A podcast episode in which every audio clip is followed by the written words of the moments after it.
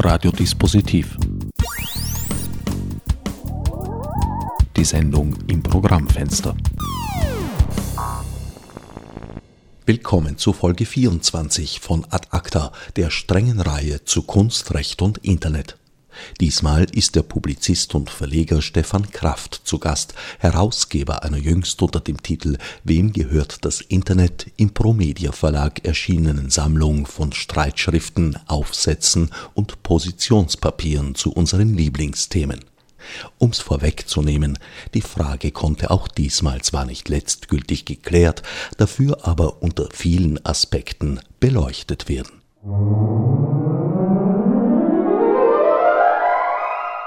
Stefan, du hast im Promedia Verlag ein Buch herausgegeben mit dem Titel Wer besitzt das Internet?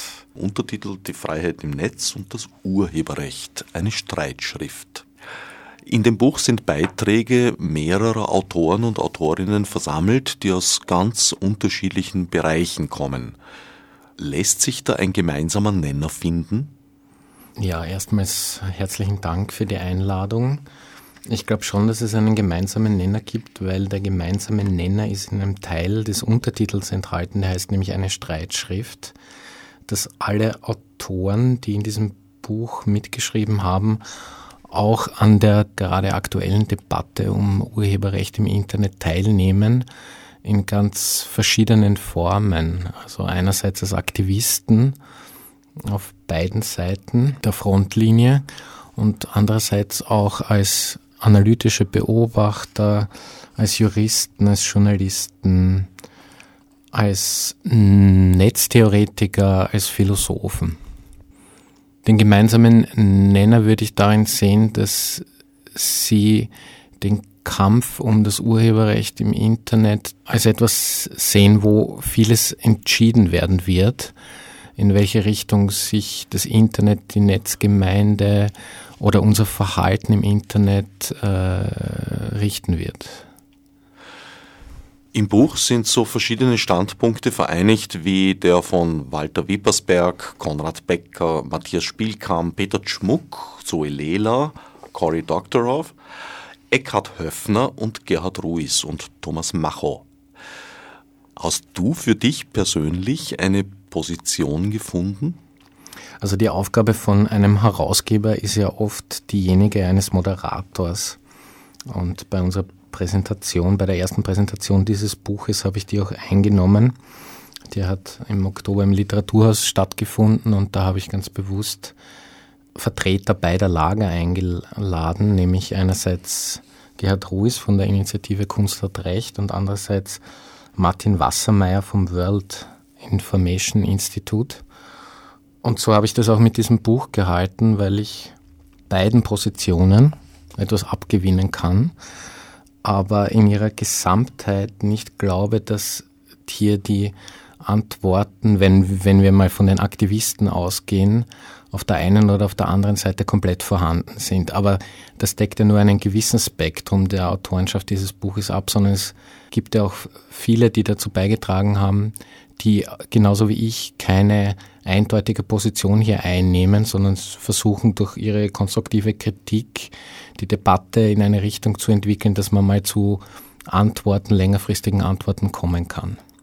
Also da könnte ich vielleicht den Peter Schmuck herausnehmen. Das ist ein Musikwirtschaftsforscher, der sich vor allem mit Urheberrecht äh, in Bezug auf Musik im Internet beschäftigt hat und der hat an einer Enquete des Deutschen Bundestages auch teilgenommen, ohne dort jetzt eine ganz eindeutige Position einzunehmen, sondern konstruktiv daran mitzuwirken, dass beispielsweise das deutsche Urheberrecht verändert wird oder wie er sagt, radikal reformiert wird. Und ganz ähnlich sehe ich da jetzt die Position vom Eckhard Höffner, der ist ein Münchner Wirtschaftsjurist, der sich schon seit langer Zeit sehr profund theoretisch auch mit der Geschichte des Urheberrechts auseinandersetzt.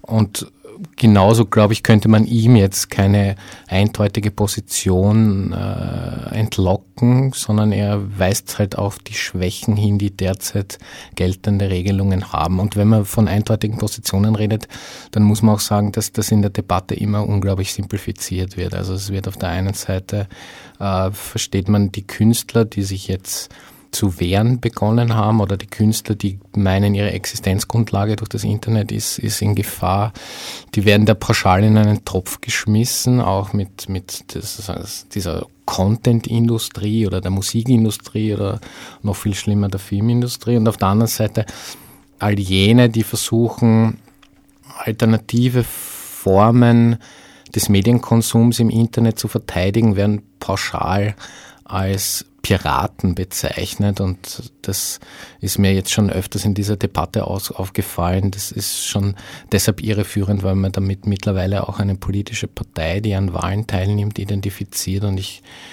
bin mir ganz sicher, dass auch viele Vertreter der Netzgemeinde sozusagen sich dagegen wehren würden, mit den, mit den Piraten in ein Boot sozusagen gesetzt zu werden.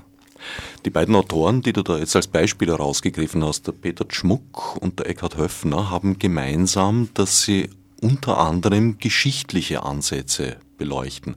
Weil sehr oft in der Debatte, vor allem bei jüngeren Menschen, hat man ja den Eindruck, dass die Welt erst so im Jahr 2000 erfunden worden wäre. Ja, um gleich auf das einzugehen, ich glaube, dass das immer sehr wesentlich ist, auch wenn wir vom Internet sprechen äh, historische Entwicklungen da in das Ganze mit einzubeziehen. Auch das, was der Peter Schmuck gemacht hat, nämlich dass in der Musikindustrie ja schon eine ganz, ganz ähnliche Entwicklung wie heute bereits in den 30er Jahren stattgefunden hat. Aber um beim Eckhard Höffner zu bleiben, vielleicht vorausgeschickt, dass das englische Copyright nicht unbedingt das gleiche ist wie das deutsche Urheberrecht, weil das eine, das Copyright in der praktischen Ausformung eher die Firma oder den Konzern bevorzugt, während das Urheberrecht sich stärker an der Person orientiert. Aber dessen ungeachtet hat er in seiner viele Seiten umfassende Studie den Beweis erbracht, dass mit der Einführung des Ur Urheberrechts in Deutschland im 19. Jahrhundert die Einnahmen sowohl für Autoren wie auch für Leger zurückgegangen sind, beziehungsweise er kommt sogar zu dem recht radikalen Schluss, dass Deutschland von einer Wissenschaftsnation im 19. Jahrhundert unter anderem durch die Einführung des Urheberrechts wieder zurückgeworfen wurde in, in, in, in seiner Entwicklung. Die Frage ist natürlich, ob die Analogie zur Jetztzeit so einfach zu übertragen wäre. Also ich habe das auch, wenn man beispielsweise Diskussionen auf Telepolis mitverfolgt, immer wieder bemerkt, dass der Eckhard Höffner hier so als Kronzeuge genannt wird. Er hat in unserem Buch das Urheberrecht aus einer ganz anderen Perspektive vielleicht beleuchtet, auch wenn, wenn sie teilweise historisch gestaltet ist. Hier beschäftigt er sich vor allem damit, wie ist das Verhältnis von Urheberrecht und Marktwirtschaft und kommt da zu sehr interessanten Schlüssen, nämlich dass das Urheberrecht, dadurch, dass es ein Monopol auf verschiedenen Ebenen bildet, im Grunde dem Credo der freien Marktwirtschaft oft widerspricht, gleichzeitig aber von vielen Vertretern und Befürwortern dieser ach so freien Marktwirtschaft immer wieder ins Spiel gebracht wird und, und verteidigt wird. Ja, das Spannende am Höfner finde ich jetzt weniger die vielleicht vorhandene Möglichkeit, das auf heutige Verhältnisse zu übertragen, als die Infragestellung von sicher geglaubten Paradigmen, eben dass das Copyright das Gute ist und den Autoren und Autorinnen nützt. Wenn ich die heutige Diskussion beobachte, äh, habe ich ja den Eindruck, dass gerade die Künstler und Künstlerinnen, vielleicht zu Recht, reflexiv mit Änderung immer gleich schlechter Stellung verbinden. Das sind zwei Phänomene, die ich vielleicht getrennt behandeln will in meiner Antwort. Das eine ist, und auf das hat auch der Eckhard Höfner in der privaten Diskussion, die ich während der äh, Gestaltung dieses Buches mit ihm gehabt habe, immer wieder hingewiesen, dass ja Gesetze nie etwas sind, was vom Himmel fällt, wenn wir jetzt von Gesetzen sprechen und von Rechtsordnungen sprechen, sondern das Naturgesetze sind, mal ausgenommen. Die Naturgesetze ausgenommen. Und die kann man ja auch in Frage stellen, wenn man will, aber, aber das Urheberrecht ist natürlich genauso wie jeder andere Gesetzestext etwas, was sich die Gesellschaft ausmacht. Und das nicht entsteht ohne dass gesellschaftliche Kräfte am Werke sind, beziehungsweise auch die Veränderung des Urheberrechts natürlich damit zu tun hat, wer gerade in dieser Gesellschaft das Sagen hat, auch wer protestiert vielleicht, wer auf die Straße geht, wer, wer, wer die Politik bestimmt, wer die Wirtschaft bestimmt. Und mir kommt oft vor von den sehr fanatischen Verteidigern des Urheberrechts, dass das nicht in Rechnung gestellt wird. Also so, als wäre das etwas, was seit der französischen Revolution in Europa wirksam wäre und an diesem Faktum dürfe man jetzt nicht rütteln. Das Zweite, was du erwähnt hast und was mir immer wieder in dieser Debatte auffällt, diese Debatte ist sehr stark geprägt von einem Generationenkonflikt.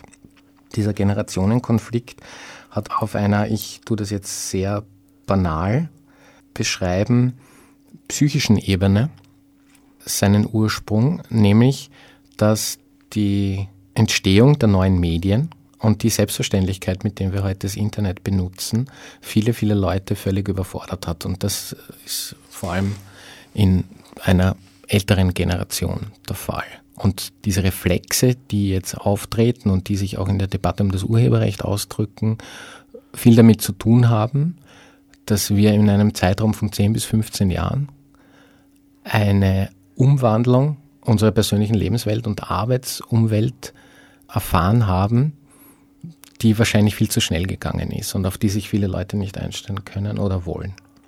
Sagen wir mal, das wäre die einfache Ebene.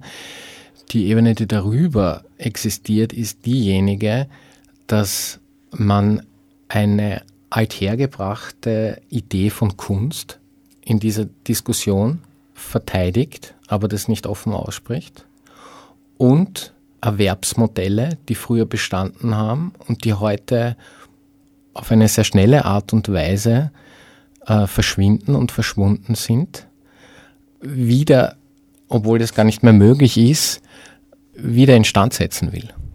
Zum Beispiel?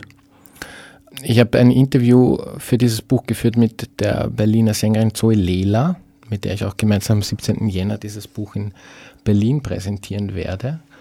Und ganz am Ende des Interviews hat sie mir dann gestanden, natürlich hätte sie auch gern dieselben Verdienstmöglichkeiten, die beispielsweise der Sven Regener vor 10, 15 Jahren gehabt hat. Sven Regener erwähnt sie oder erwähne ich auch deshalb, weil der sich ja sehr beliebt bzw. unbeliebt gemacht hat mit seinen deftigen Aussagen in dieser Debatte. Und ich glaube, dass es ja vielen jungen Künstlern heute so geht. Sie hätten ja gern diese Verträge und diese Möglichkeiten, die eine Generation vor ihnen noch existiert hat. Und das betrifft ja nicht nur die Künstler, es betrifft ja auch den Bereich des Journalismus, den ich noch viel besser kenne. Ja wo die Kluft zwischen alt und jung noch viel größer ist, beziehungsweise die Kluft zwischen den noch immer vorhandenen eingesessenen Redakteuren und denjenigen, die aus diesem System hinausgeflogen sind.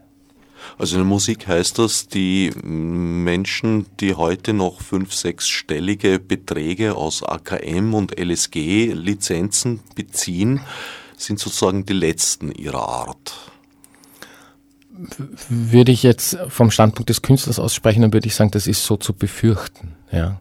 Also natürlich glaube ich nicht, dass das Internet das Ende der Bestsellerkultur im, in der Kulturindustrie bedeutet, sondern die wird natürlich weiterhin am, am, am Leben erhalten und es wird auch immer wieder Leute geben, die in diese äh, Regionen vorstoßen werden. Nur es wird für diejenigen in der Nische und sagen wir mal, der Sven Regener wäre so jemand, der, der in einer sehr erfolgreichen Nische gewirkt hat, für die wird es immer schwieriger.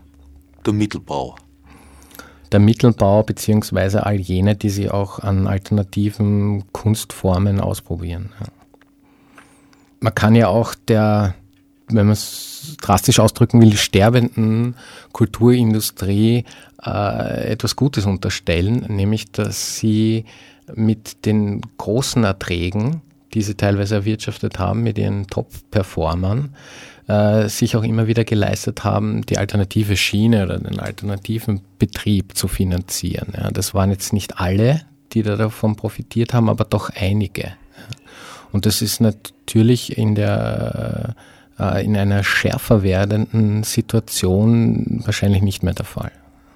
Also ein ganz banales Beispiel. Ich kann mich noch an eine Zeit erinnern, in den 70er Jahren, wo tatsächlich Karrieren so begonnen haben, dass romantisch ein Band an Ö3-Redakteure geschickt wurde, denen das gefallen hat, die haben das gespielt und das ist dann tatsächlich zum Hit geworden. Mhm. Das ist heute, glaube ich, so nicht mehr denkbar. Das ist wahrscheinlich so nicht mehr denkbar und die Idee, dass man selbst jetzt das Internet zur Verfügung hätte, man müsste nur selber was draus machen und man müsste sich nur selber ins Rampenlicht stellen, aber das wäre ja alles kostenlos möglich und man müsste sich jetzt nur sich, seine Musik, seine Literatur, seine Filme bewerben auf Facebook oder auf YouTube oder auf Twitter. Das mag teilweise auch eine große Illusion sein. Also solche Phänomene, wie sie beispielsweise die, die Arctic Monkeys dargestellt haben, also dass man zuerst seine Karriere auf YouTube startet und dann den großdotierten Platten- oder CD-Vertrag erhält, die sind dünn gesät, diese Beispiele. Und man kann sich auch die Frage stellen, ob das wirklich alles so stattgefunden hat, wie es transportiert wird, dasselbe betrifft. Und das erwähnt beispielsweise der Walter Wippersberg in meinem Buch, die E-Book-Millionäre, die ja jetzt, äh, glaubt man, den Verlautbarungen von Amazon nur so aus dem Boden schießen aber das sind erstens Einzelpersonen und zweitens, glaube ich, sollte man da sehr gut nachsehen, ob, ob diese Karrieren auch wirklich so stattgefunden haben, wie das berichtet wird. Und nicht nur sozusagen als konstruierte Karotten den Leuten vor die Nase gehängt werden? Ja, also ich glaube, diese, diese Angst ist durchaus berechtigt. Oder sagen wir mal der Verdacht. Ja. Der Peter Schmuck vergleicht die Vorgänge mit denen in den 30er Jahren, die ausgelöst wurden durch das Aufkommen des Radios. Der Peter Schmuck weist auch historisch nach, dass der Kampf ums Copyright schon vor dem Radio begonnen hat, nämlich ab dem äh, Zeitpunkt, wo kleine Walzen konstruiert wurden, wo man äh, Lieder vorgespielt hat, die man vorher von Impresarios aufgenommen hat und denen dafür dann kein Geld oder keine, keine Lizenzgebühren gezahlt hat. Und die Entwicklung, die dann mit dem Radio einsetzt, beziehungsweise mit der immer größer werdenden Plattenindustrie begonnen hat, ist folgende, nämlich dass die, die Radios damals die Piraten waren und die Tonträgerindustrie sich oftmals geweigert hat, ihre Sachen dem Radio zur Verfügung zu stellen. Äh, das hat dann darin geendet, dass die Radios sich von den weiß dominierten Labels die Musik äh, nicht genommen haben, sondern von der aufkommenden schwarzen Musikszene und damit einen großen Erfolg gelandet haben. Das, der Endeffekt vom Lied war dann, die Radiostationen sind immer größer und erfolgreicher geworden und waren dann letztlich dazu in der Lage, die Plattenlabels zu übernehmen. Also ein klassisches Beispiel dafür, wie die Musikindustrie schon damals in den 30er Jahren eine Entwicklung verschlafen hat. Und die heute noch existierenden, mittlerweile sind es ja nur mehr vier weltweit operierenden Plattenlabels, die es gibt, tragen ja noch immer in ihrem Namen oder die meisten von ihnen tragen noch immer ihren Namen die Bezeichnung der Radiostation von damals. Also Sie sind praktisch die Erben der damaligen Nutznießer des Umsturzes. Genau. Und jetzt sind Sie wieder, äh, jetzt sind Sie selbst dazu verdammt, äh, gegen eine Entwicklung anzukämpfen, die möglicherweise darin endet, dass sie von, von den äh, aufkommenden oder immer größer werdenden Internetkonzernen geschluckt werden. Ja, verdammt würde ich jetzt nicht unbedingt sagen. Es wäre schon in ihrer Hand gelegen, frühzeitig zu reagieren und dadurch das Entstehen einer Generation Napster, was ja heute so wortreich und laut beklagen, von vornherein zu behindern. Das ist, glaube ich, etwas, was ähm, so oft gesagt wurde, dass ich es gar nicht noch einmal äh, wiederholen will. Aber es stimmt natürlich, ähm, wenn man sich die Entwicklung bei Sony vor Augen führt, wo die Technikabteilung Feuer und Flamme dafür war, MP3-Player zu bauen, ab dem Zeitpunkt, wo man gemerkt hat, das ist das Format, was sich im Internet durchsetzen wird und mit denen Musikdateien getauscht werden. Und andererseits die CD-Abteilung von Sony gemeint hat, nein, das machen wir ganz sicher nicht. Weil da würden wir ja unser eigenes Geschäft kannibalisieren und man sieht ja, was jetzt da herausgekommen ist, nämlich dass Apple der größte Musikhändler der Welt geworden ist und nicht ebenso große Labels wie Sony. Ich würde in dem Zusammenhang gerne noch eine Anekdote erzählen, weil es gibt nämlich eine Parallele dazu im Buchgeschäft. Viele Verlage die heute beispielsweise in Deutschland existieren, sind in den 70er Jahren entstanden der, als Ausläufer der 68er Bewegung und viele von denen haben damals Raubdrucke vertrieben. Das war ja ein sehr beliebtes Mittel, äh, politische Schriften an den Unis beispielsweise zu verteilen, indem man aus aller Herren Länder Dinge übersetzt hat oder auch äh, deutschsprachige theoretische Schriften raubkopiert hat und die hat man damals verteilt oder verkauft. Äh, mit dem zunehmenden Erfolg hat man dann begonnen, Verlage zu gründen.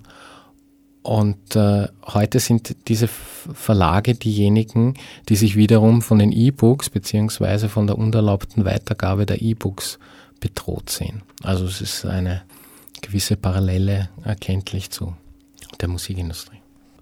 Walter Wippersberg, auch einer deiner Autoren, ist vielleicht vielen namentlich nicht bekannt, die trotzdem zumindest einen seiner Filme kennen. Legendär Das Fest des Huhnes. Er beklagt sich, dass er keine Kontrolle darüber hätte, beziehungsweise auch keine Möglichkeit dagegen vorzugehen, dass Kopien seines Films teils auch äh, mit beschnittenen Credits, also wo sein Name gar nicht mehr drin vorkommt, auf der ganzen Welt kursieren. Ist so eine Kontrolle über die Werkverteilung überhaupt je wirklich möglich gewesen? Oder ist es nicht heute eher so, dass man schneller draufkommt oder überhaupt erst mal draufkommt, weil die illegalen Kopien einfach auch für einen selbst sichtbar sind im Internet? Dem Walter Wippersberg geht in seinem Beitrag, und so schreibt er das ja auch, nicht nur ums Geld, sondern auch darum, dass er in Hinkunft die Kontrolle darüber hat, wie sein Werk weiter verbreitet wird. Und ich glaube, es geht ihm auch gar nicht so sehr darum, dass sein Name dabei im Vordergrund steht, sondern dass er gemerkt hat, dass beispielsweise sein Film in sehr unterschiedlichen Versionen und Fassungen auf YouTube zu sehen ist, ohne dass ihn einer der Uploader danach gefragt hätte.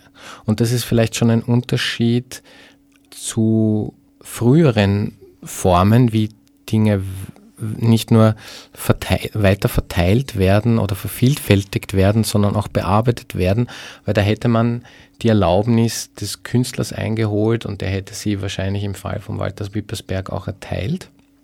Das ist hier nicht der Fall und er hat auch keinerlei Möglichkeit mehr darin einzugreifen und wenn sein Film jetzt einen anderen Titel erhält, wenn sein Film in einer anderen Art und Weise zusammengeschnitten wird, dann ist ihm da die Kontrolle entglitten. Ja, aber gab es diese Kontrolle de facto je? Ich kann mich erinnern, wie in den 80er Jahren Wien überschwemmt wurde mit italienischen Raubpressungen, Schallplatten in dem Fall, wo also die Urheber, die Künstler, die Interpreten nie einen Cent gesehen haben davon und es war aber gar nicht zu verhindern, weil es in Italien damals erlaubt war, aus dem Rundfunk mitzuschneiden und auf Schallplatte zu pressen, was in Österreich verboten war, aber dafür durftest du es in Österreich importieren und verkaufen. Ja, wie gesagt, es geht ja dem Walter Wippersberg dann nicht so sehr darum, dass er jetzt Tantiemen dafür bekommen würde, dass sein Film auf YouTube zu sehen ist. Das wäre auch völlig illusorisch. Es geht ihm eben, und das ist auch für den Gerhard Ruiz in dieser Debatte immer sehr wesentlich, darum, auf welche Art und Weise sein Werk dann an die Öffentlichkeit gerät. Und ich kann dem sehr wohl was abgewinnen, dass man sich als Künstler das Werk auch mit einer gewissen Intention schafft und dann auch darauf achten will, wie das allgemein rezipiert wird. Und damit ist ja nicht gemeint, dass sein Werk zitiert werden würde. Also ich glaube, es geht auch in diesem Zusammenhang nicht darum, hier würde jemand anderer Kunst schaffen und von dem vorhergehenden Künstler oder von dem Original sich eine Inspiration holen, sondern hier werden Dinge einfach nur kopiert, aber nicht originalgetreu kopiert, sondern in einer anderen Art und Weise dann wieder in die Welt gesetzt. Es mag aber so sein, dass die Kontrolle darüber uns überhaupt mit diesen neuen Vervielfältigungsmöglichkeiten entglitten ist. Also hier ist es natürlich auch, auch die Frage, wie, wie man dem überhaupt noch entgehen könnte. Ich würde sogar in Zweifel ziehen, dass sie jemals bestanden hat, de facto. Ich glaube, wie gesagt, dass man durchs Internet einfach auf viele Verletzungen der eigenen Rechte draufkommt, die einem früher gar nicht bekannt geworden wären. Ich glaube, dass Disney zu allen Zeiten auch einen lebenden Hans Christian Andersen einfach ein Happy End in der kleinen Meerjungfrau verpasst hätte und das notfalls mit anwaltlicher Hilfe und entsprechenden finanziellen Mitteln durchgedrückt hätte. Der Unterschied besteht natürlich ganz eindeutig darin, dass es heute keine großen technischen Voraussetzungen mehr braucht, um, um so eine Kopie zu erstellen und in Sekunden schneller hochzuladen und das auch Millionen, wenn nicht Milliarden anderen Menschen zur Verfügung zu stellen. Diese Möglichkeit hat vorher nicht bestanden, aber du magst schon recht haben, dass es einem dann vorher auch vielleicht nicht so bewusst war, aber vielleicht war auch das Problem dann nicht so virulent. Natürlich, Privatpersonen hatten ja äh, in der Zeit, als das noch physische Medien waren, die verteilt werden mussten, eben genau das Problem, dass physische Medien nicht so leicht zu verteilen sind. Wobei ja ganz lustig, also bei der Musik zumindest ist ja sozusagen dass das Ganze sich losgelöst hat vom physischen Tonträger und zu einem immateriellen Gut geworden ist, ist in einer gewissen Weise eine Rückkehr in den historischen Zustand. Ich möchte auf einen Aspekt äh, von, dieser, von, von diesem spezifischen Punkt eingehen.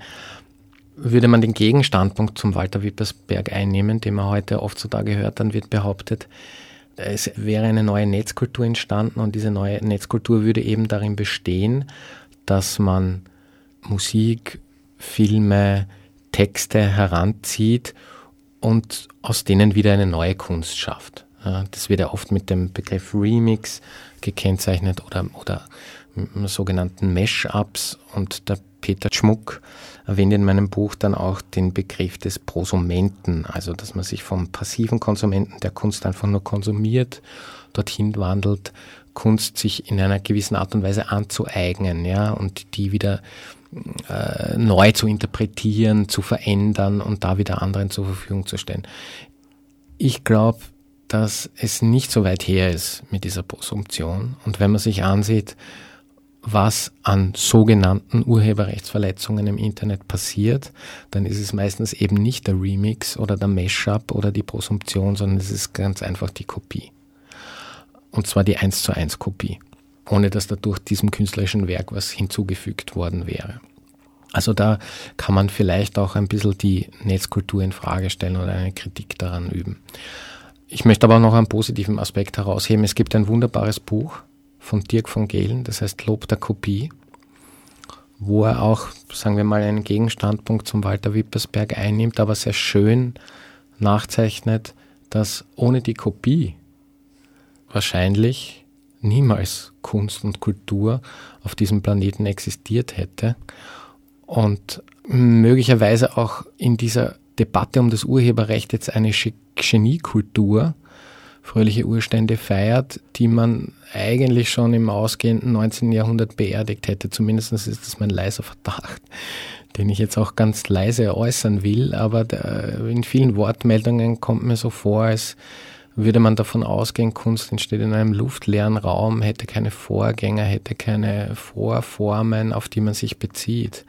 Und wie man sieht, ist wird, also diese Debatte ums Urheberrecht wird dann sehr breit. Nämlich es wird eine allgemeine Debatte um Kunst und Kultur und wie sie entsteht und wem, wem sie gehört, ob es geistiges Eigentum auch tatsächlich gibt, wie das behandelt werden sollte. Und das ist eigentlich auch ein wesentlicher Mitgrund für mich gewesen, um so ein Buch herauszugeben. Wir reden da jetzt ausschließlich über Urheberrecht, beziehungsweise haben wir das bislang so benannt. Jetzt ist das Urheberrecht erstens, wie du schon gesagt hast, im anglikanischen Raum ein grundsätzlich anderes. Es ist eben im Gegensatz zum europäischen Urheberrecht zum Beispiel kein unveräußerliches Gut. Man kann es verkaufen. Und zweitens ist das Urheberrecht bis zu einem gewissen Grad nur ein Titel ohne Mittel, weil alles, woran Geld verdient werden kann, liegt eigentlich an den Lizenzrechten.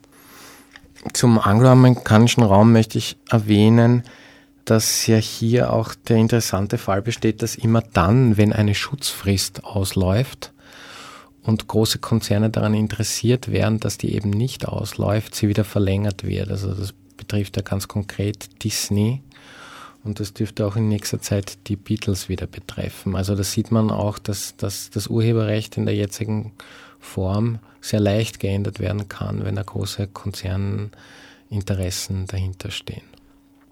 Die Kompositionen der Beatles wären damit nicht frei, aber die Tonaufnahmen, die damals entstanden sind, werden nach 50 Jahren rechtefrei und damit hat jeder eine Möglichkeit, das neu herauszugeben.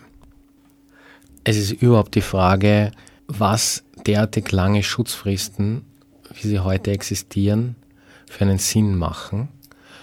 Der Peter Schmuck gibt darauf die Antwort, dass diese langen Schutzfristen vor allem den großen Labels zugutekommen, die heute den Markt dominieren und die von diesen Altwerken weiterhin sehr gut leben können, aber immer weniger Geld in junge, innovative Musik stecken, weil ihnen das einfach zu riskant ist. Und ich glaube, das ist auch etwas, wo man dem Entwurf der Deutschen Piratenpartei zum Urheberrecht zustimmen kann. Da geht es ihnen nämlich ganz spezifisch darum, diese Schutzfristen einzuschränken. Also nicht, dass sie wegfallen sollen komplett, aber dass sie einfach nicht diese wahnsinnig langen Zeiträume von 50 oder 70 Jahren umfassen. Und sie bringen den Vorschlag, dass nach dem Tod des Urhebers die Rechte sofort frei werden sollen. Das ist natürlich etwas, was noch äh, intensiv zu diskutieren wäre, aber es ist natürlich die Frage, warum nachdem der Künstler jetzt nicht mehr unter uns ist, dieses Werk dann noch, wie das zum Beispiel derzeit der Fall ist, 70 Jahre geschützt werden sollte. Und 70 Jahre lang die Erben beziehungsweise sehr oft auch Institutionen wie Verlage ein Recht haben mitzubestimmen, was darf da jetzt mit dem Werk noch geschehen, wie groß ist der Interpretationsspielraum. Ja, und es kann ja auch im schlechtesten Falle das passieren, was mir hin und wieder, zwar selten, aber doch als Verleger passiert, nämlich dass ich daran denke, Werke, die schon längst vergessen sind, wir sind ja auch ein politischer Verlag, wieder neu aufzulegen und mir das durch diese Regelungen verwehrt wird, obwohl ich ganz genau weiß, dass mit gewissen Schriften, die jetzt 60 Jahre alt sind, kein großer kommerzieller Erfolg mehr zu landen ist, aber ich das sehr wichtig finden würde, die jetzt wieder einer jüngeren Generation näher zu bringen, die kann ich leider nicht antasten, weil hier die Rechteinhaber möglicherweise gar kein Interesse daran haben, dass es wieder aufgelegt wird. Also es wendet sich des Öfteren auch gegen die Intention des Autors und der Autorin. Ja. ja. Und kann sogar im schlimmsten Fall dazu führen, dass Werke bewusst unter Verschluss gehalten werden. Also ein ganz berühmtes Beispiel, das weiß ich jetzt nur zufällig, weil ich über ihn geforscht habe und weil er auch einmal in Wien vorbeigeschaut hat, ist J.D. Salinger, wo er sehr, sehr restriktiv vorgegangen ist mit den Rechten seiner Werke und das auch testamentarisch dann so weitergegeben hat, dass es heute noch viele, viele Schriften von ihm gibt, die man zwar in Archiven nachlesen kann, wo es aber nicht möglich ist, die in Buchform herauszugeben. Also das betrifft vor allem seine Frühschriften. Und es gibt in äh, einzelnen Bundesstaaten der USA sogenannte Lex Salinger, die die äh, entstanden sind, weil hier sehr aggressiv vorgegangen ist gegen all jene, die versucht haben, gewisse Teile seines Werkes wieder neu aufzulegen oder überhaupt erstmalig aufzulegen. Es ist auch teils fragwürdig, aus meiner Position heraus zumindest, äh, dem Autor, dem Urheber, der Urheberin das Recht einzuräumen, so hundertprozentig darüber zu bestimmen, wie das Werk in künftigen Aufführungen zum Beispiel präsentiert werden soll. Da fiel mir als Beispiel ein Andrew Lloyd Webber, der sich sämtliche Rechte an sämtlichen seinen Musicals zurückgekauft hat, eine Verwertungsgesellschaft, eine eigene gegründet hat mit dem zutreffenden Namen The Real Useful Company und sozusagen mm, ein bisschen dem Brecht angelehnt, fast eine Art Modellinszenierungen für jedes dieser Werke geschaffen hat und die können jetzt so gekauft werden. Das heißt, man kauft nicht nur das Recht an dem Werk, sondern man kauft auch gleich das Bühnenbild, die Kostüme und einen Haufen anderer Dinge zwangsläufig mit, was natürlich den künstlerischen Spielraum der ganzen performativen Branche nicht nur aushöhlt, sondern zunichte macht.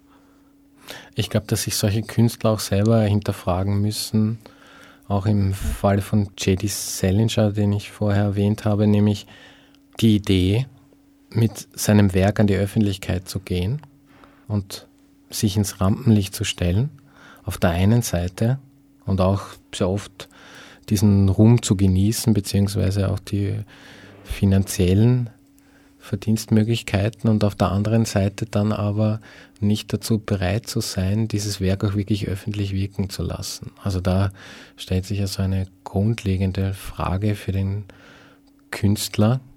Äh, auf der einen Seite liegt es meist in seinem Interesse, dass er von möglichst vielen rezipiert wird und auf der anderen Seite dann auch genau vorschreiben zu wollen, wie und auf welche Art. Das ist natürlich eine gewisse Diskrepanz, die kann man auch jetzt nicht in ein paar Sätzen erledigen, aber ich, die Extrembeispiele, die wir jetzt erwähnt haben, die sind, glaube ich, auf jeden Fall abzulehnen.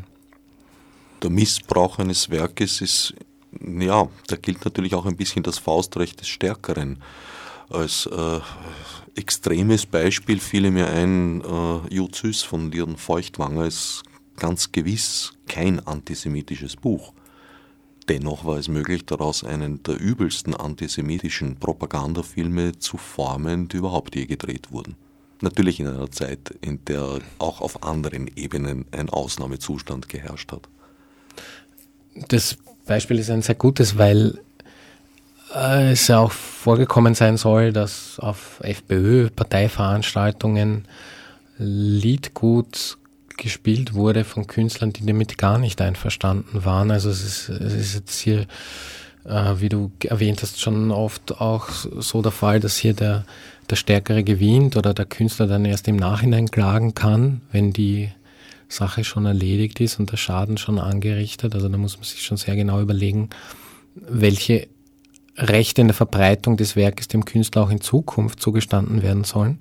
Aber ich möchte jetzt den Bogen zurück zum Internet spannen, weil hier eine Kultur der Veröffentlichung von künstlerischen Werken entstanden ist, die ja tatsächlich auf einer nicht kommerziellen Ebene passiert. Und das ist ja auch ein wichtiger Diskussionspunkt, nämlich die anderen verdienen ja mit meiner Kunst Geld im Netz. Und das stimmt in manchen Fällen, in vielen Fällen stimmt es aber auch nicht. Und um jetzt ganz weit von dem Ausgangspunkt deiner Frage wegzukommen, es hat gerade in den letzten Tagen oder in der letzten Woche in Deutschland eine Abmahnwelle gegeben gegen Blogger, die Fotos verwendet haben, unrechtmäßigerweise nach der derzeitigen Gesetzeslage, für die sie nicht bezahlt haben. Das waren alles nicht kommerzielle Blogs, mit denen haben die Leute kein Geld verdient und ein paar aufsehenerregende Abmahnverfahren, wo es um mehrere tausend Euro gegangen ist, haben dazu geführt, dass reihenweise in den Blogs, in den Archiven der Blogs Fotos gelöscht wurden.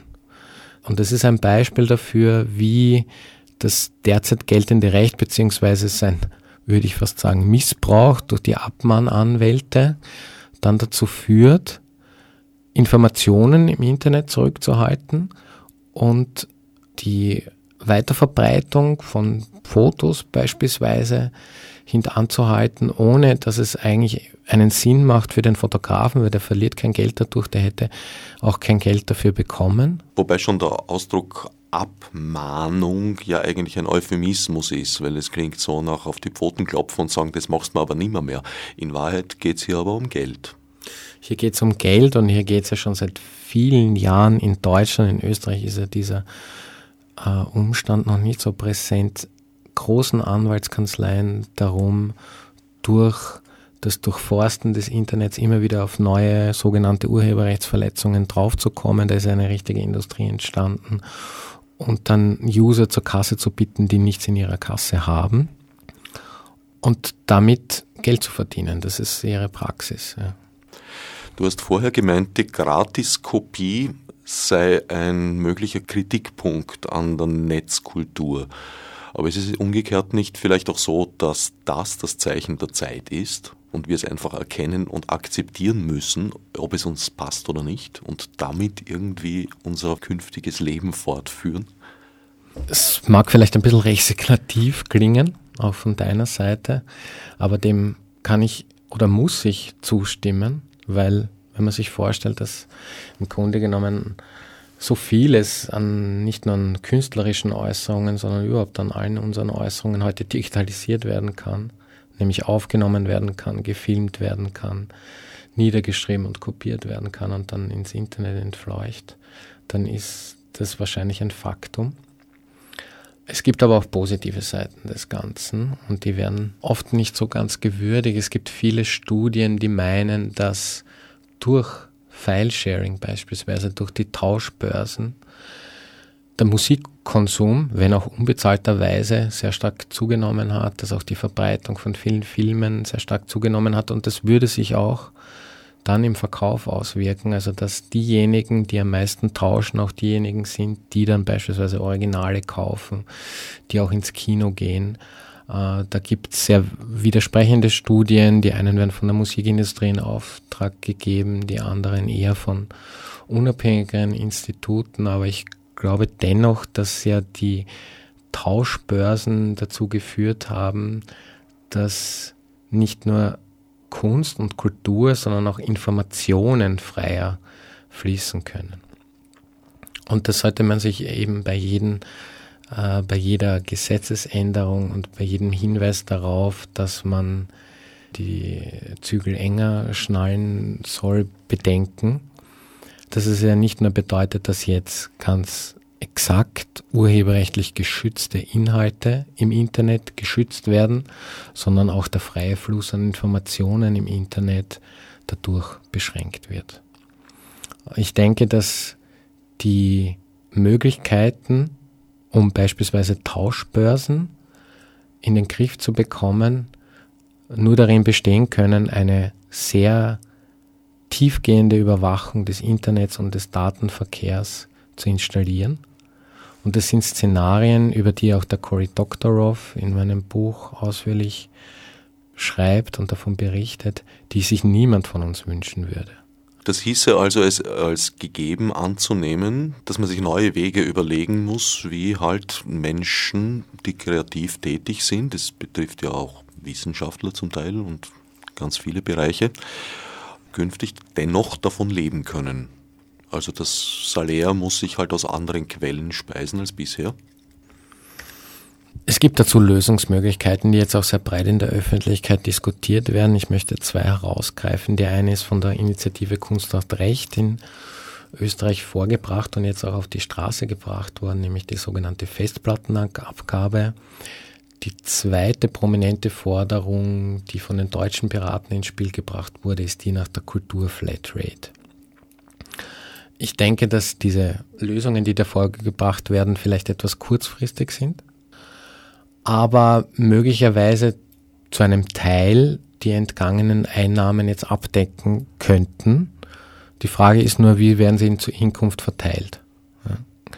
Bei der Festplattenabgabe würde ich sagen, dass hier die Analogie zur vorher oder noch immer bestehenden Leerkassettenvergütung nicht so ganz passt, weil die Leerkassetten ja tatsächlich ein Medium waren, das man vor allem dazu verwendet hat, um beispielsweise Musik zu kopieren. Und da war das eigentlich für jeden klar, da gibt es jetzt eine Abgabe darauf, weil dadurch gibt es möglicherweise einen Verdienstentgang, weil sich die Leute eben die Platte nicht kaufen, sondern überspielen auf Leerkassetten. Und das war ja auch so die Art und Weise, wie ich damals Musik gehört habe oder du vielleicht auch oder wir alle. Also es ist ja nicht so, dass, dass in den goldenen 70er und 80er Jahren die Leute alle jetzt in den Laden gegangen sind und Originale gekauft haben. Ja, weil dazu hat damals das Geld nicht gereicht und dazu reicht das Geld heute auch nicht. Die Festplatte ist aber nicht dasselbe wie die Leerkassette. Es gibt interessante kritische Beiträge auf der Webseite von Kunst hat Recht zur Demonstration für die Festplattenabgabe, die muss man in den Hoch anrechnen, nicht gelöscht wurden, wo sich beispielsweise Fotografen dazu geäußert haben, weil es ist zum Beispiel ein Berufsstand, der mittlerweile die Festplatten in Terabytes einkauft aber keinerlei urheberrechtlich geschütztes Material abspeichert oder weiterkopiert, sondern seine eigenen Erzeugnisse. Das ist ja wohl urheberrechtlich, aber im eigenen Besitz befindet. Im eigenen Besitz. Und der müsste jetzt eine Abgabe leisten, wobei ja immer wieder vorgebracht wird, die Abgabe wird ja nicht von den Konsumenten geleistet, die die Festplatte kaufen, sondern die würde ja dann der Handel äh, leisten müssen. Es ist nur immer die Frage, wie wird das weitergegeben? Weil möglicherweise sieht man es nicht an dem Preis der Festplatten, wie das weitergegeben wird, aber auf die eine oder andere Weise wird es weitergegeben. Also es ist so eine Form von Massensteuer, die jetzt vielleicht für viele Besitzer von Festplatten gar nichts damit zu tun hat, dass sie urheberrechtlich geschützte Inhalte kopieren oder weiterverteilen. Bei der Kulturflatrate ist das Faktum, dass es sich hier eigentlich dann um eine staatliche Abgabe handelt. Das heißt, der Staat erhält das Geld und verteilt es dann weiter. Während bei der Festplattenabgabe würde man das ja an die, an die ähm, bestehenden Verwertungsgesellschaften bestehenden delegieren. Verwertungsgesellschaften delegieren. Und da liegt die Krux auch aus Sicht vieler, mit, nämlich mit den bestehenden Schlüsseln und der Weiterverwendung der bestehenden Schlüssel. Ja, nur um noch ganz kurz auf die Kultur-Flatrate einzugehen.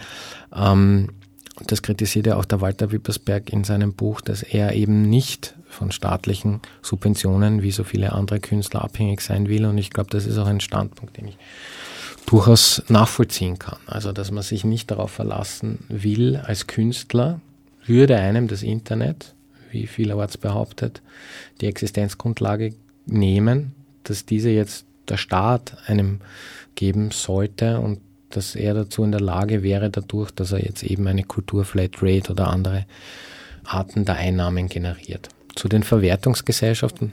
In Österreich haben wir die Litera Mechana. In Deutschland haben wir die viel kritisierte Gemma. Die Zoe Lela, die Musikerin, die in meinem Buch hier in einem Interview vorkommt, hat sich von der Gemma als eine der wenigen Künstlerinnen abgewendet. Und sie bringt sehr gute Argumente dafür, die zwei Hauptpunkte ihrer Ansicht nach sind, dass nur 5% der Mitglieder der GEMA überhaupt stimmberechtigt sind, also darüber mitentscheiden dürfen, wie die Einnahmen, die sehr hohen Einnahmen der GEMA verteilt werden. Andererseits sagt sie, dass das Verteilungssystem sehr intransparent ist, also dass man eigentlich gar nicht weiß, an wen wie viel Geld dann fließen wird. Und die Lösung, die sie gewählt hat mit einigen Kollegen, ist jetzt eine neue Verwertungsgesellschaft zu gründen. Und die lässt sich auch ganz gut an. Hier hat jedes Mitglied dasselbe Stimmrecht und alle erhalten nach demselben Verteilungsschlüssel die Einnahmen. Das ist ein erster Beginn und es sind noch wenige Mitglieder, aber es ist möglicherweise eine Entwicklung, die um sich greifen wird. Aus meiner Sicht sprechen vor allem zwei Argumente gegen die Festplattenabgabe. Das erste ist, dass sie meines Erachtens mal vorausgesetzt, dass man akzeptiert, dass Künstler mehr Geld haben sollen, zu kurz greift und zu klein gefasst ist und die Gefahr beinhaltet oder sagen wir mal die Sicherheit beinhaltet, dass wir in drei Jahren wieder da sitzen werden und sagen, was ist denn noch eine Festplatte und ist das jetzt auch noch eine Festplatte? Das Zweite ist, dass das Gegengeschäft, nämlich die Privatkopie, in einer gewissen Weise im Verschwinden ist. Schon heute kaufe ich bei iTunes nicht mehr wie früher eine CD, die dann bei mir daheim liegt, ist ein physisches Ding, dessen Benutzung mir nicht mehr entzogen werden kann. Ich habe die Benutzungsmöglichkeit zumindest. Vielleicht kann mir sogar das Recht daran entzogen werden, aber nicht die Möglichkeit, diese CD auch noch, wenn sie so lange überleben sollte, in 100 Jahren abzuspielen. Bei einem bei iTunes gekauften MP3 erwerbe ich dieses Besitzrecht nicht mehr, sondern ich erwerbe ein Leistungsrecht. Und das ist meistens auch noch zeitlich begrenzt. Ich glaube, jetzt kommen wir zum eigentlichen Kern der Debatte. weil der eigentliche Kern der Debatte, das sollte ja nicht derjenige sein, über die Festplattenabgabe zu streiten oder über die Kultur Flatrate, sondern darüber, wer besitzt eigentlich das Internet und wer kontrolliert das Internet und wer kontrolliert Kunst und Kultur im Internet, wer verdient daran. Und das hast du jetzt sehr gut erwähnt. Der Cory Doctorow bringt in meinem Buch eine Geschichte des sogenannten Digital Rights Management, also die Arten, wie digitale Dateien geschützt werden, um sie möglichst konsumentenunfreundlich weiter zu verteilen, sodass man Dinge, die man hier kauft, Musikstücke, die man hier kauft, über die nicht einmal mehr frei verfügen kann, sondern dazu gezwungen wird, sie nur auf einer bestimmten Anzahl von Playern abzuspielen. Oder bei E-Books ist es beispielsweise bei ganz restriktiven E-Books der Fall, dass man sie überhaupt nur mehr auf einem Computer lesen kann. Also diese Art der Freiheit im Umgang mit, mit, mit, mit Kunst wird einem entzogen. Und hier sollte die Debatte ansetzen, nämlich, dass einigen, ganz wenigen, sehr mächtigen Konzernen durch die Entwicklung des Internets die Möglichkeit geboten worden ist, ein Monopol auf Kunst und Kultur zu errichten und damit Geld zu verdienen. Und wenn diese Vormachtstellung im Internet in keiner Weise angetastet wird, dann ist, finde ich, auch die Debatte um das Für und Wider von Urheberrechten, seine Durchsetzung im Internet zweitrangig. Weil eigentlich soll es uns auch darum gehen, wie wir an, an, an diesem riesigen Medium mehr teilhaben können oder mehr Kontrolle darüber gewinnen können. Und nicht nur mehr Kontrolle darüber gewinnen können, wie künstlerische Werke hier verbreitet werden, sondern überhaupt, wie, wie, wie äh, Informationen weiterverteilt werden, ja, über welche Plattformen wir äh, unsere Kommunikation ausüben und so weiter. Aber vor kurzem, um ein ganz aktuelles Beispiel zu geben, die äh, Plattform Reflex, die lange, lange Jahre in Österreich ein Anziehungspunkt war für die alternative Netzgemeinde, hat vor kurzem das Zeitliche gesegnet. Also ihr Vorgänger war die Blackbox, das war so die Entwicklung einer alternativen Kommunikation unter Internet-Usern in Österreich und das ist ein ganz bezeichnendes Ereignis, ich habe das auch vor kurzem in, einer, in einem deutschen Magazin gelesen, eine sehr schöne Aussage, nämlich dass Facebook, also dass die Etablierung von diesen Seiten und Plattformen als zentrale Schnittstellen der Kommunikation auch bedeutet, dass viele der, der Visionen für ein alternatives Internet zumindest einmal vorläufig zu Ende sind. Ja. Auf ein Argument, das du gebracht hast, würde ich noch kurz mhm. gern eingehen. Das ist die Argumentation, ich möchte nicht vom Staat abhängig sein, sondern sozusagen am freien Markt mich bewähren. Nun ist es erstens einmal nur ganz wenig Kunstschaffenden gegeben, sich am freien Markt so weit zu behaupten, dass sie davon gut ihr Auslangen finden. Das ist eine verschwindende Minderheit. Aber wenn ich eine ketzerische Analogie aufstellen darf, nicht wenige Künstler und Künstlerinnen verstehen sich ja letztlich auch als Volksbildner.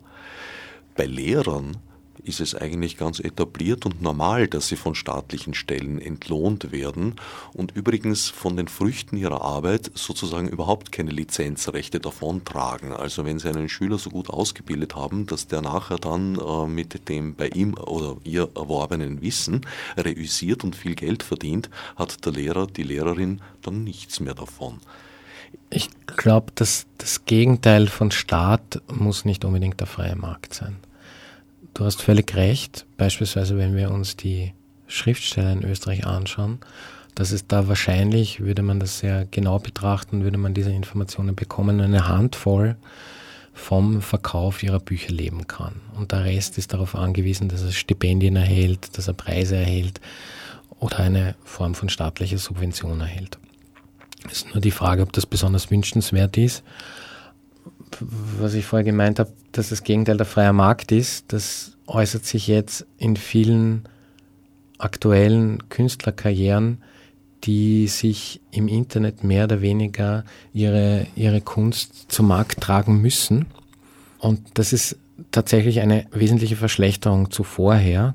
Das sind Ich-AGs, die um Aufmerksamkeit buhlen und dazu verdammt sind, von einem Publikum bezahlt zu werden oder auch nicht bezahlt zu werden und keinerlei Möglichkeit haben, da auf andere Institutionen zurückzugreifen. Und wenn ich das Verlagswesen da als Beispiel hernehmen darf, dann ist es zum Beispiel bei uns noch anders gestrickt, nämlich dass der Verlag derjenige ist, der das Risiko in der Hand nimmt, der Verlag derjenige ist, der ein Buch in die Druckerei bringt, der die Ausgaben, die mit verbunden sind, trägt und nicht der Künstler und dem Künstler dann im besten Fall einen sehr fairen Lohn dafür bezahlt. In, bei den neuen Karrieren, die eben nicht mehr auf diese Unterstützung rechnen können, würde ich einmal behaupten, ist der marktwirtschaftliche Druck noch viel, viel größer. Und damit auch so diese Idee eines freien Netzes, das einem ermöglicht, seine Kunst auf eine ganz andere Art und Weise äh, nach außen zu tragen, auch in Frage zu stellen. Wo würdest du Perspektiven sehen, diesen allseitigen Zwickmühlen zu entkommen? Es gibt zarte Ansätze. Es gibt auch Beispiele, wo es funktioniert hat. Die einstürzenden Neubauten haben bereits Mitte der 90er Jahre begonnen, ihre Musik nicht mehr über ihr Plattenlabel zu verkaufen, sondern haben damals auf so ein Abo-Modell gesetzt. Man muss zugeben, dass damals auch die Möglichkeit, CDs zu kopieren, noch nicht so gegeben war, wie das heute ist. Aber die waren damit erfolgreich und die waren auch damit äh, imstande, unabhängig Kunst zu produzieren. Und ich glaube, es gibt so zarte Pflänzchen, die gewässert werden müssen. Und die, die, diese Versuche sind vor allem davon abhängig, wie die Netzgemeinde zu ihnen steht und wie die Internet-User in Zukunft Kunst honorieren werden. Alle diese Ideen von Crowdfunding etc. sind noch nicht so weit gediehen, aber es gäbe da durchaus Möglichkeiten, äh, ein Feld zu etablieren, das irgendwo eben zwischen der Abhängigkeit vom staatlichen Fördertropf und dem freien Spiel der Marktkräfte existiert. Soweit der Publizist und Verleger Stefan Kraft. Sein jüngstes Buch Wem gehört das Internet ist im Promedia Verlag erschienen und im halbwegs gut sortierten Fachhandel erhältlich. Nächstens wird uns Georg Gabler, Komponist, Arrangeur, Instrumentalist und Musikproduzent, sein von vielen Blickwinkeln geprägtes Bild erläutern. Fürs Zuhören dankt heute live und online in alle Ewigkeit Herbert Gnauer.